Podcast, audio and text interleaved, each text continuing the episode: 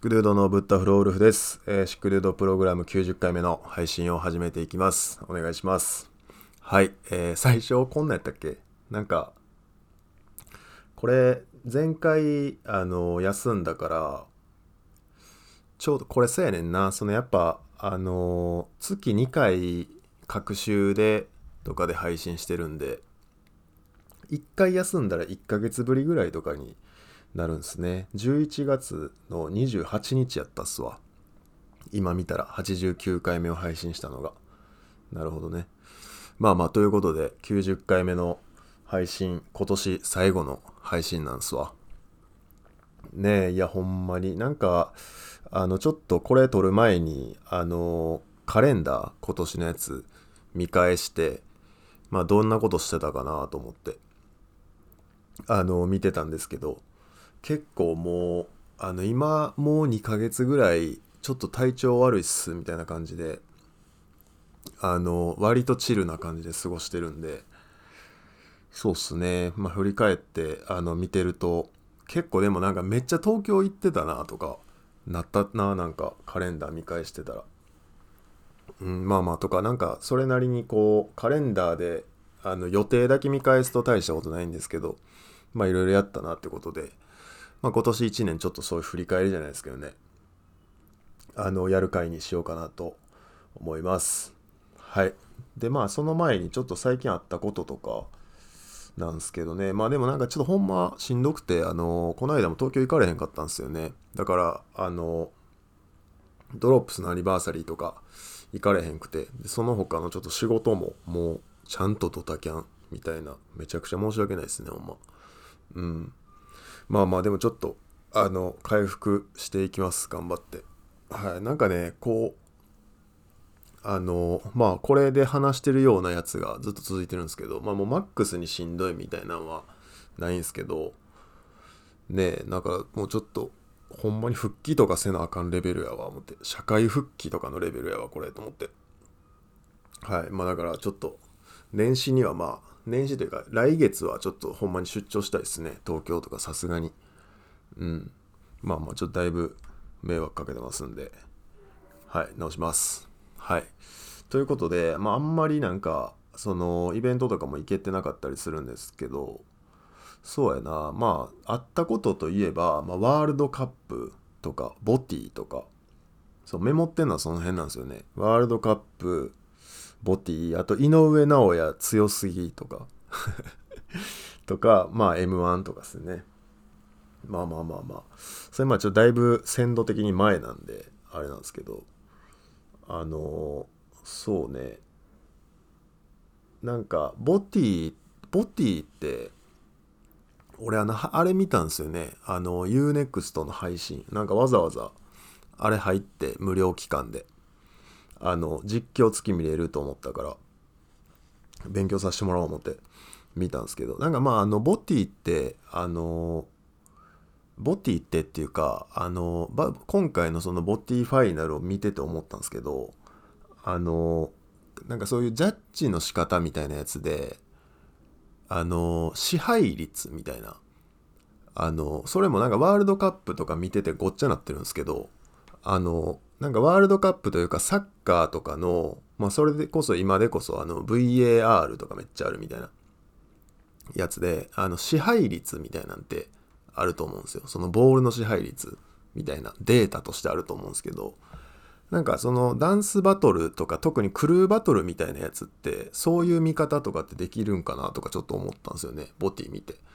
ャッジしてる途中にというかバトル中に審査員が今こっちの方が流れ持ってるなっていう方に色を出し続けるみたいな。でバトルが終わった時点でどっちの方が上がってたのが多かったかみたいなんで決めるみたいな、なんかそういうのって今まで絶対多分何回かあったやん、似たようなやつ。まあ僕も思い当たるイベントでもイベントが確かに多分やろうとしてたのってそういうの近かったなみたいなとかって、まあ何個もあるんですけど、でもああいうでっかい世界大会みたいなやつで、要はあれですわ、一般人の人が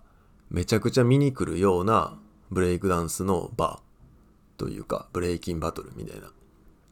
とかになった時に、その見ててじゃあまあ赤チーム、赤対青、赤コーナーと青コーナーみたいな、赤と青みたいななった時に、赤、だからジャッジが5人おって、まあボタンとか旗とか何でもいいんですけど、バトルがまあ10分ありますってなったら、まあ最初の1、2分はもう上げずに、2分ぐらい上げずに見てくださいみたいな。で、2分以降、自分のタイミングで今流れこっちやなっていうのでなったら赤か青どっちかつけてくださいみたいな、上げるなりボタン押すなりでやってくださいみたいな。でってなったら、そのブレイキンようわからんけど見てる人は今こっちが優勢なんやとかなると思うんですよ。でまあそれ自体はそんな大事じゃないんですけど、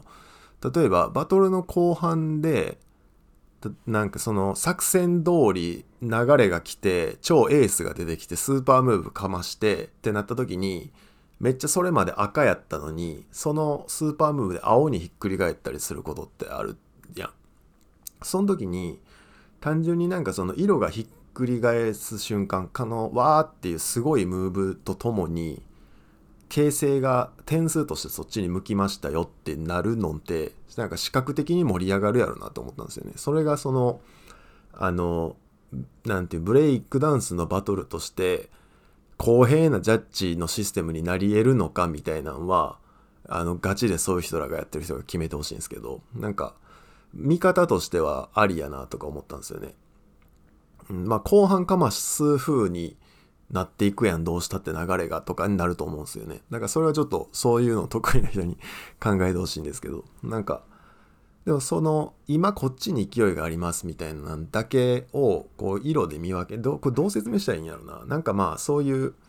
見方ができたらなん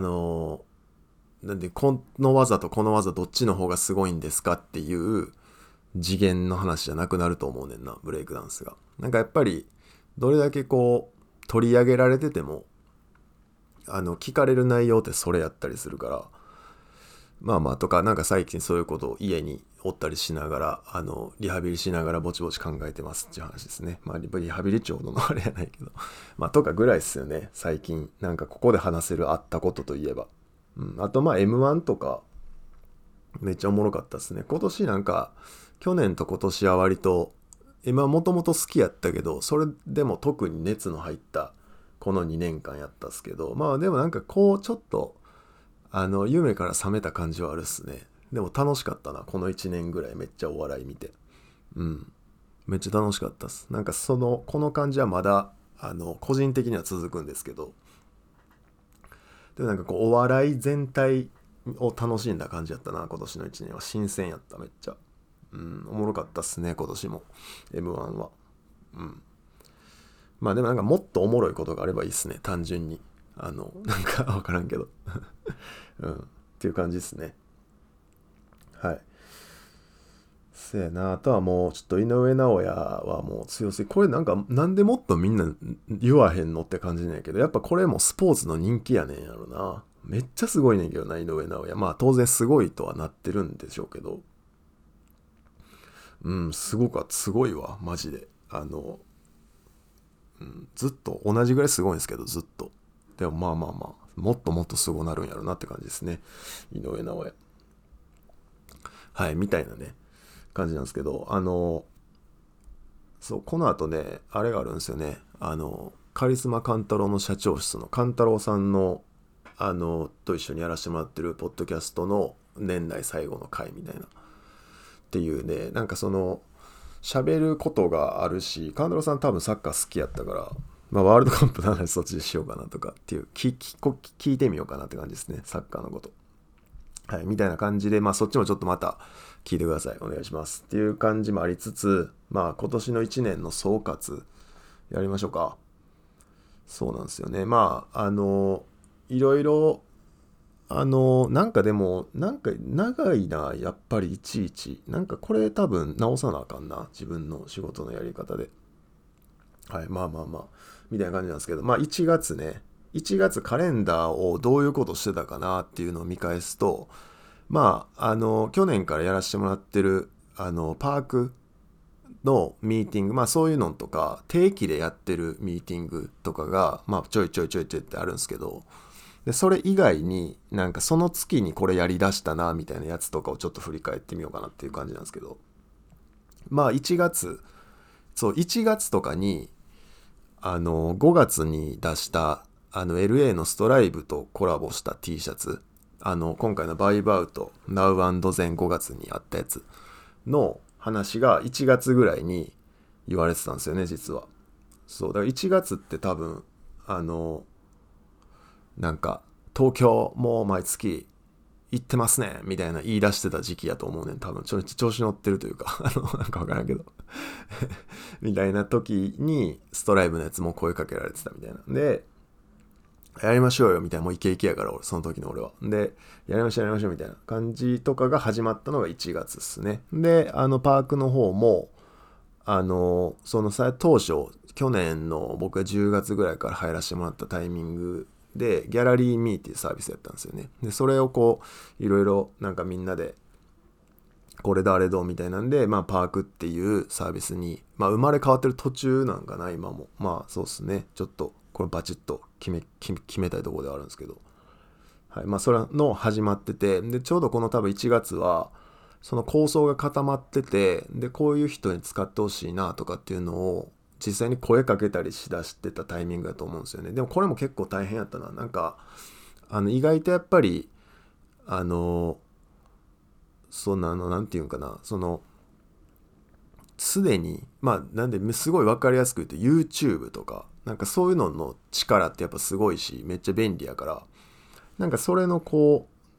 うじゃあこっちじゃあちょっと使ってくださいってなってこっちを使ってもらう理由みたいなのを作るのが結構考えて悩んだなっていう1月やったですね。でまあこれはもう一年中やってますっていう感じですね。パークはめっちゃぼちぼちで多分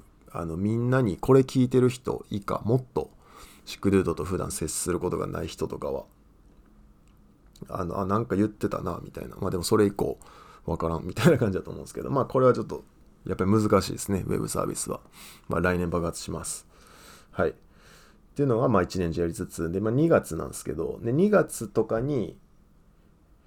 これなんか2月とかのカレンダーを見るとヤスミンと練習するみたいなスタジオ借りてみたいなカレンダーがちょいちょいあって、ほんでだから多分この時には3月に北海道行くみたいなやつが多分始まってるっていうか意識しだしてる、バトル呼ばれたみたいな、バトル出なあかんみたいなんでそれ一緒に呼んでもらってヤスミンと一緒に練習しようやみたいなんで、結局でも練習とか何やってんやろな、なんか集まって2人でちょっと踊ってダベって帰るみたいな繰り返してた。まあでもそのおかげでなんかこう今年休みめっちゃ仲良くなった気するな、うん、まあいつもなんかめっちゃ今年多分だいぶイケイケな 1,2 年過ごしてたと思うし、なんかそのバイブスがあった2月3月やったな。まあだからこれもあれですわ、要はブランズ北海道呼んでくれたブランズがなんか引き合わせてくれた感じっすよね。瀬野とか聖樹とかもそうやし、なんか北海道旅したメンツのちょっとなんかバイブスという絆じゃないけど、なんか時一緒に過ごしたメンツのちょっとチーム感はなんか感じるもんな俺はなんか、なんかいい思い出ってなんかシンプルにいい思い出やったですね、うん、っていうまあみたいなことが2月。あとT さんのなんかパーティーダンサーズコレクションだ、これ2月やったんちゃうかな、カレンダーに入ってる、まあみたいなことがあるように、まあめっちゃ東京行ってたんですよね今年はとにかく、うん、めっちゃ行ってる。まあ2月はそんな感じですね。でまあ3月はまあだからこれあれですからね、1月2月ってなんとか始まってるとか言うけど積み重なってるから3月にまた始まるってなるんですけど、でもその間も1月に始まってるなんかストライブのコラボのやつをなんかダラダラとミーティングしてるみたいな感じかな、うん。そんで3月にやっと言えるようになったZIP!AIR のねバグのティーザーがこないだ、フリースタイルバスケットボールのバグのティーザーがこないだ出てて、めっちゃいい感じの熱い企画始まってる ZIP!AIR の方に僕もめっちゃハイパー一部だけめちゃくちゃちょっとだけからわしてもらってるんですけど、まあそれが最初始まったのが3月なんですよね。3月ぐらいからなんかこういうことがあってみたいな、まあでもなんかこれほんまに身内のバイブスというかノリで始まっていった感じだったな。なんかこうこれをこう具体的にこう一緒にやりませんかっていうオファーで始まった感じじゃなかったから、うん、これはなんかこう仲間と進めてるっていうような感じのやつですね。うん、ZIP!AIR のやつが始まって、で、まあ、そこでバグやったりとか、まあ、乙女、またはもうそのパークとかからずっとそうなんですけど、ヨウくんとか、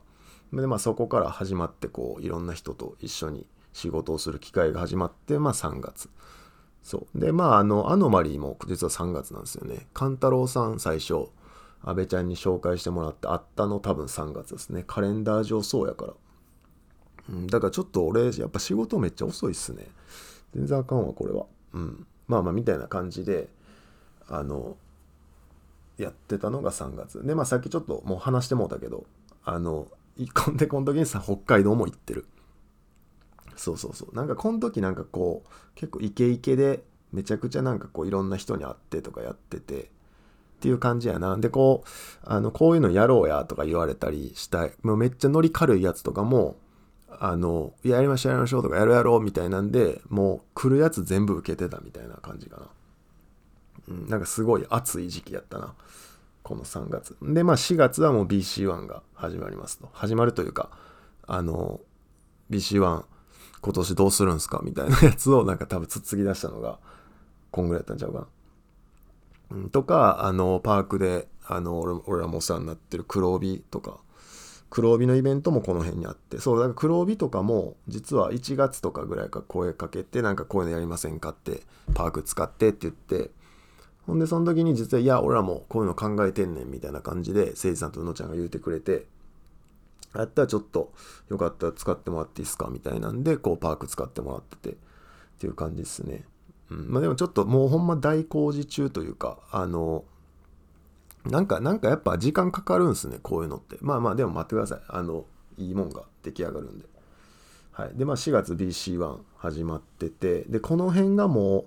う打ち合わせ地獄やねんな。その T シャツ作るみたいなんとかもせやし、こうなんかこの辺は多分割とこう ZIP!AIR のミーティングとかその実際成田空港行ったりとかもめっちゃしてたから、うん、4月とかそうね、うん、この辺が打ち合わせ地獄やねんな、うん、でもなんか意外とその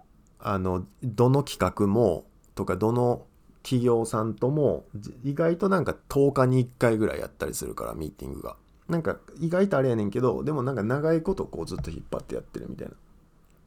感じですね。うんそうそう。で5月がじゃあまあじゃあバイブアウトとかNow and Zen の何やったっけエキシビションバトルそうそうのキュレーションをストライブとバイブアウトとシックデュードでやりましたみたいなやらせてもらったやつとか5月ですね、ゴールデンウィーク、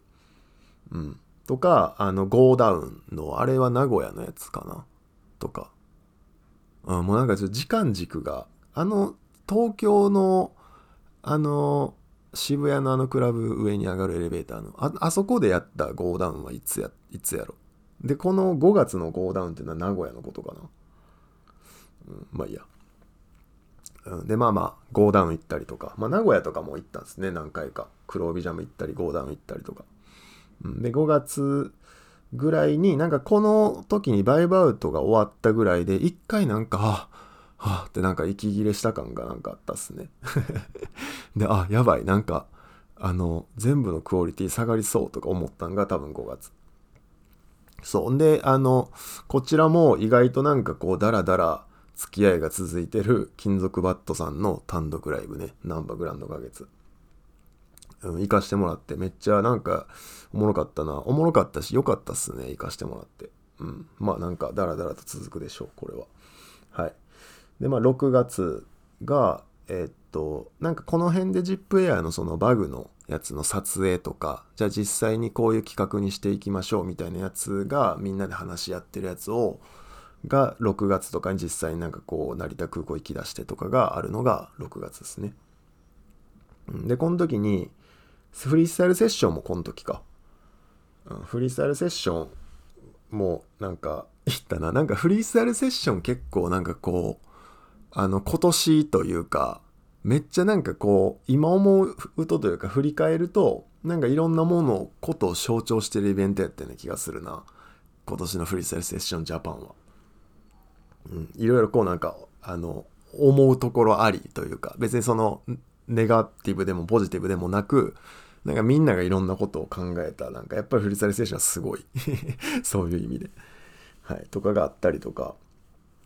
あとは白フェスか。白フェスもなんかこう声かけてもらって、そう、白フェスはあれをやらせてもらったんですよね。 Hulu の配信のディレクションっていうか、まあ結局そのディレクションもやったと言いつつも、実際にはまあのぼんさんやったりとか、地元のテレビ局の人たちとか、まあおもろかったですね。あれもよかったらその回聞いてください、白フェスの回、とか、まあエリさん、和弘さんとか、香りアライブさんとかね、アナウンサーの方とかもういろいろな方に頑張ってやってもらって、まあ、成立したという、まあ、白フェスがまあ1ヶ月前ぐらいにちょっとこうこうこうでみたいな感じでやらせてもらうことになったやつが、そうですね、6月。で、まあ、7月に実際にその白フェス行ってとか、青森行かしてもらってよかったわ青森、でまあこれもバグと一緒やったんですよね。バグとてっちゃん、歌舞伎もの三味線アーティスト&フリースタイルバスケットボーラー、とかとまあ一緒に過ごしたりとか、まあヤスとかも今年めっちゃ一緒におらしてもらったっすね。家とかも何回も泊めてもらったし、みたいな、まあ夏の思い出系っすね。青春系白フェスとか、あとはクララくんと遊びに、なんかこれもなんか高槻、クララくんってなんかことあるごとにお世話になってるから、クララくんと会ってとか、イベント呼んでもらって行って遊びに行ってとかもしたりとか、あとはダンスユアスタイルとかで、いつものそのお世話になってるレッドブルのクルー、まあスベさんとかマジお疲れしたみたいな感じっすよね、とかのぼうさんとか大阪来てみたいなで、僕関係なかったから見に行ったら全部終わっててみたいな片付けてたダンスユアスタイルで、まあその後 DJ タイムっていうイベント遊びに行って、でまあなんかこう先輩方、ほんまなんかあれ先輩方系やねんな、なんかちょいって喋らせてもらって遊ばしてもらって、でまあファウンドのアニバとか行くみたいなのが7月ね。でまあ8月の初っ端でコロナかかるんすよねなんやねこの辺からなんかおかしいな、おかしいというか調子悪いタイミング増えてるな。8月コロナかかってて、でまあ速攻 BC1 の福岡キャンセルみたいな、行かれへんみたいな、でまあでそのなんか BC1 が始まるみたいな4月とかに今年何するんすかとか言うてるんですけど、まあまあでなんかどっかのタイミングで東京でのぼうさんとなんかお茶するみたいなことあって、その時になんかじゃあ今年も配信やらせてくださいみたいになったのが多分どっか何月かで、そうでまあやったらなんか全部予選見に行っていいですかみたいな感じでなんか言ってて、でそれじゃあ福岡も大阪も北海道も東京もなんか BC1 のサイファーがあるところ名古屋もか、あとは全部行っていいよって言ってくれて、で福岡行きますってなった前にバチバチにコロナもらって、であすいません行けませんみたいななってみたいな感じやな。そうね、でまあ結局でそれもめっちゃその辺から体調悪いのが始まって、北海道も飛行機もう今年1年で一番やばかった、半端なかった局面、飛行機の中でめちゃくちゃ具合悪なって飛行機から降ろしてもらうっていうね、事件とかあったりとかしつつも、まあなんか BC1 をこうやっぱりなんかこう自分の中ですごいなんかいろんなことが変わったきっかけやったから BC1 って去年の、っていうのがあったから、まあどうしてもやりきりたくてみたいな。で8月に実はその東京行ってとか、その間も東京行ってとかは毎月やってるわけで、でそれやりながら勘太郎さんの社長室、カリスマ勘太郎の社長室が始まってるという。であとはなんかちょろっとだけ話してたグッドウッドがフリースタイルセッションで LA に行くっていうのを ZIP!AIR がサポートしましたっていうやつをどうすかっていうのをちょっと言い出したとかが8月ですね。で9月にBC1 の本ちゃんのやつがあるっていう感じですよね。なんでこれ撮影って何や。9月の撮影って何やろ。あ、成田空港行ってとかや。そうや。そのみんながインスタで見てくれたであろう、バグの ZIP!AIR の自分の翼を探す旅のティーザーとかの撮影が9月やな。だからこれあれや、BC1 行って、なんかめちゃくちゃいかつい、なんか、ほんま、超売れっ子みたいなスケジュールで移動した時や。大阪から山口行ってみたいな。で、山口から東京行ってみたいなやつ。なんかすごかったやつ。あれがそうやな、BC1 の前後。そうで、BC1 の配信もまた今年勝くんとやらせてもらって、まあ楽しくやらせてもらいましたっていう感じですね。ありがとうございました。はい。で、あとはまあ、勘太郎さんと社長室やりに行ったりとか、あとはまあちょっとこのカレンダーに入ってた中で、ちょっと特別になんとなく覚えてるのは、リモート飲み会みたいな、久々にしたみたいな。そう、それがなんかカズキロックと、なんか天八くんと高木クルーとやったみたいなとかがなんかあって、なんかあれもなんかめっちゃ一瞬やったけど、なんかこうなんかB ボーイと喋ってなんか楽しかったというか、こうなんか若い時にやってた感じで、すげえなんかエモかったですね。はい。で10月がそう、10月がもうなんかあれなんですよね。そのなんか久々に自分が出役としてちょっとある YouTube に出るみたいな、もうちゃんと仕事、ガチでちゃんとギャラとかもらう仕事で、しかも割と踊ったりするやつとかがまああったんすよ。でそれがで呼んでもらって、で結構自分でも熱入ってたけど、まあ、体調悪いのが日々がこの辺から結構がっつり来てて、でキャンセルしたりとか、うん、でもボティは大阪やったから見に行けたみたいな、なんか近かったしパッて帰れるから、そうみたいなのがあったりとか。そんであとはまあこれもなんかでちょろっと近々喋ってたNHK のなんか BC1 のドキュメンタリーに一部、もうほんまこれめっちゃちょっと一部だけ監修みたいな、アドバイザーみたいなんで入らせてもらってとかも、なんか NHK とのなんかやつの仕事とかさせてもらったですね。うん、でまあこれ以降なんかイベントとかあってもなんか行けずっていう感じで療養でしたね。病院とかもめっちゃ行って、嫁にもめっちゃ迷惑かけた10月11月でしたわ。はい。まあとはいえね、なんかだいぶ、まあ、よくはなってきてると言いつつも、この間新幹線乗る直前でめちゃくちゃ具合悪なって、気持ち悪なって、なんか東京キャンセルしたりとかあったんですけど、まあでも1月はちょっとさすがにいかな、ちょっとやばいっすねだから頑張って直しますというか、はい。だからまああんまりこうなんか冬の年末の師走の感じとかっていうのをあんまりこうなんていうか、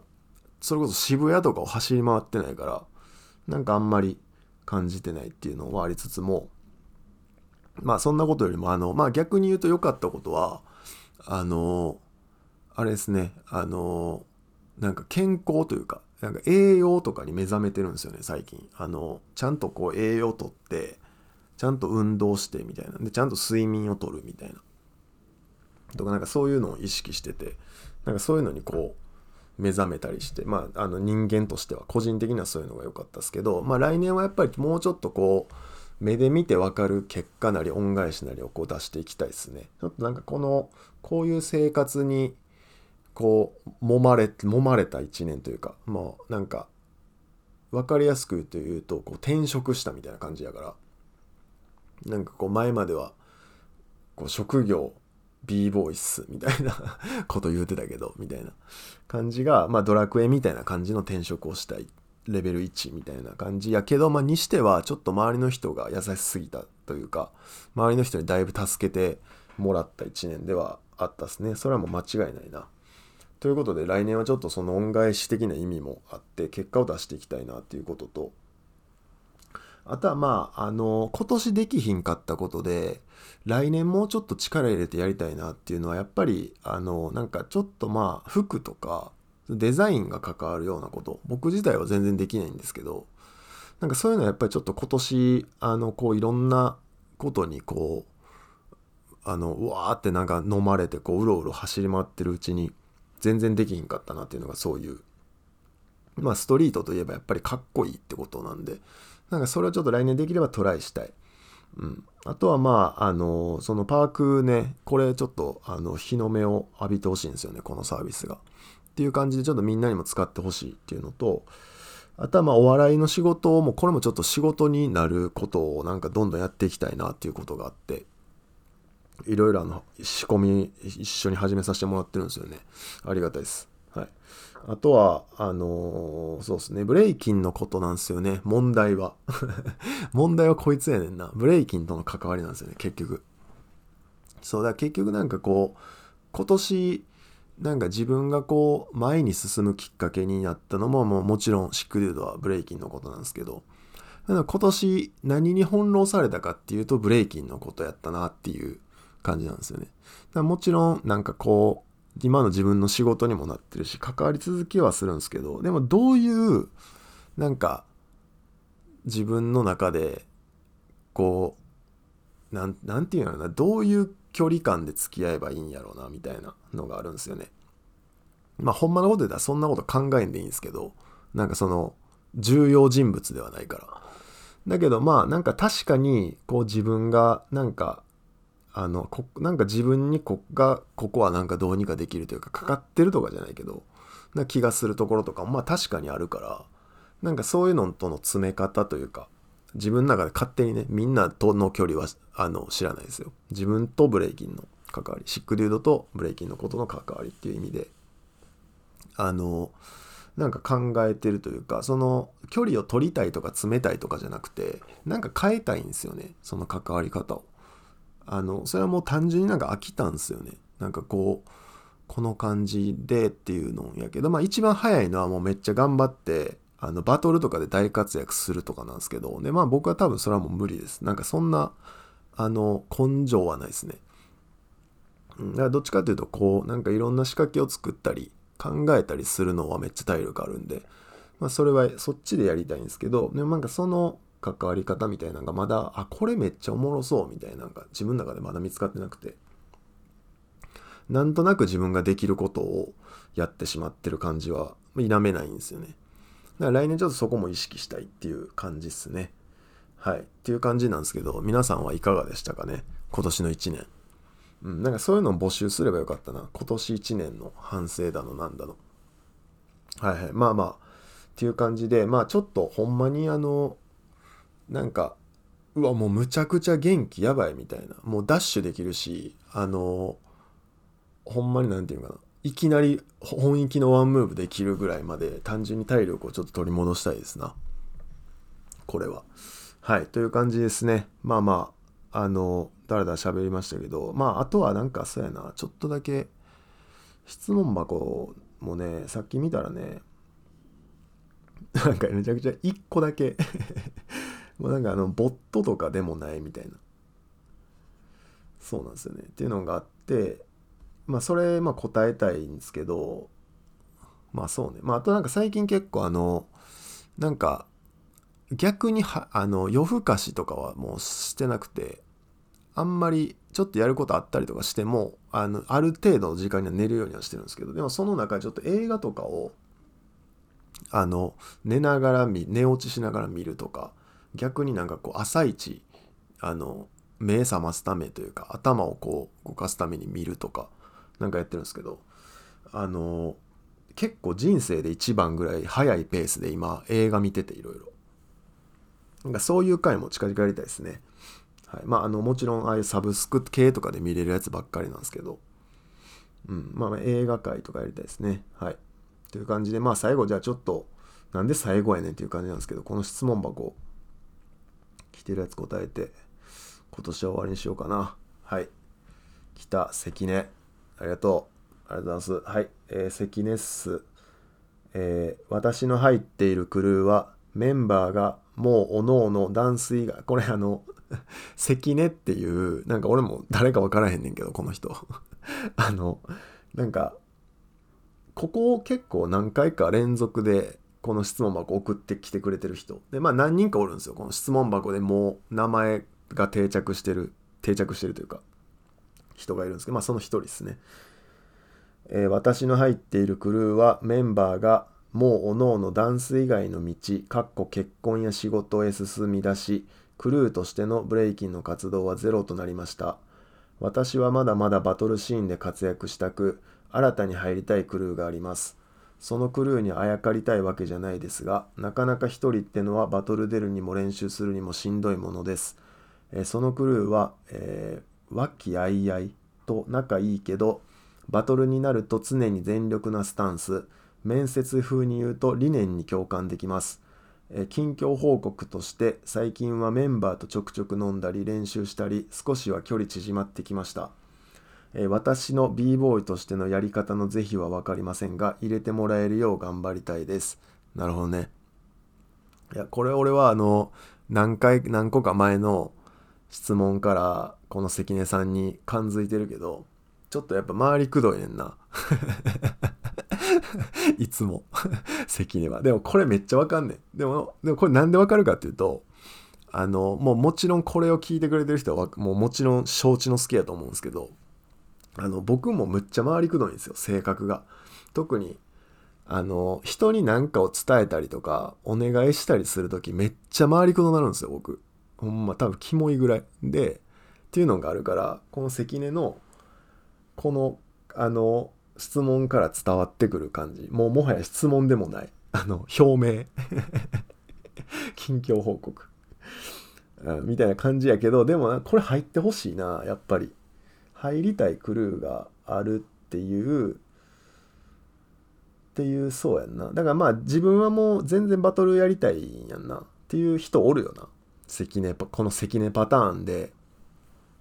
クルー入りたいからちょっと入りたいなっていう雰囲気でおる人みたいな。まあでもこれはもうなんかまあちょっとそのクルーの理念に共感できてるんやとしたら、その関根の理念にそのクルーの人が共感してくれるかどうかやもんな、あとは。だからなんか世代とかは一緒なんかな。世代はもう自分らより若かったりとかするんかな、もしかして。だってこの関根がもともと入ってるクルーの人たちはもう結婚や仕事へ進み出してるみたいな感じやから、まあそんなエラ若じゃないと思うね。けどこの入りたいクルーは仲いいけどバトルになると常に全力とか、まあそのバトルシーンで活躍したいってことはバトル出てるクルーってことやから、もしかしたらちょっと若いんちゃうかなみたいな、そうっていうのがもういろいろこの文章が読み取れる、まあいい文章ではあるんですけど、なんかでもそうやな、メンバーと飲みに行ったり練習したりとかっていう、なんかなんだろうな、この感じ。なんかやっぱこうB ボーイのクルーに入るとかってやっぱりちょっとこうなんか僕と付き合ってくださいみたいなとこあるんかな。バトル出ようやとかはちょっと結構ビッチな感じやん。この大阪のこの B ボーイシーンを見ても分かる通りバトル一緒に出ようやのノリはまあちょっとビッチ感あるやん。別に1回だけでもいいしみたいな、正式なそんななんか正式なちぎりはいりませんというか、なくていいっすよみたいな感じというか。けどやっぱクルーってなると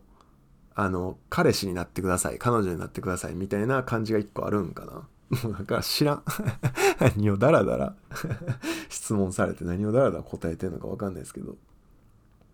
まあでも入れたらいいな、これは。まあちょっと入れたら教えてほしいなとか、なんかちょっとこのクルーに入れなさそうとかあったらちょっとまた相談してほしいな、関根。はい、ありがとうございましたという感じで、まあみんないろいろあるんすわ。師走にもなるとこの質問いつしてきたんか知らんけどまあ思うところありっていう感じですよね、何かとね。まあでも頑張りましょうよ。あとはまあ健康第一でポジティブシンキングしていきましょうよ。なんかそれが救いかな。なんか今年はなんかあんまこう悩んだり落ち込んだりっていうそれ何やったっけ、魔女の宅急便とかまああったんですけど、なんかこうむちゃくちゃスーパーネガティブになることはなかったな。めっちゃポジティブじゃない時もあったけど、そうなんですよ。だから今もしんどいけど、なんかこうしんどくてなんかこううわめっちゃへこむわとかなるんすけど、まあそんななんかこう闇落ちはしてないみたいな感じなんで、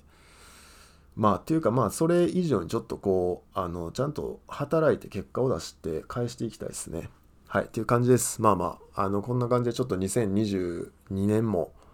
聞いてくれた人がおるんすよ。このポッドキャストを1年間欠かさずに聞いてくれた人がいるわけです。まああとはその思い出したかのように何かの時だけ聞いてくれてるみたいな、まあ少なくとも1回は何か思い出して聞こうと思ったあなたがいるわけなので、まあまあありがとうございました今年も。はいでまあちょっとこれあれですね、ほんまに年の瀬の感じなんでちょっと皆さんも自分と自分の周りの人ちょっとねぎらって1年終えて新たな1年を迎えてほしいなと思いますね。はいまあ何やったら年始に聞く人もおるぐらいだと思うんですけど、まあまあ1年にしていきましょう。はいということで今年も1年ありがとうございました。来年も頑張ってやっていきます。はいちょっとなんかねなんか言うてなんだかんだ言って結構ね生きてるんですよね、シックで言うと長いこと。はいだからちょっとこれは頑張ってずっとこれをやっていきたいですね。はい頑張ります。はいということで今年も1年ありがとうございました。また次回来年年始は体調よかったらまた2週間後ぐらいに配信します。はいありがとうございました。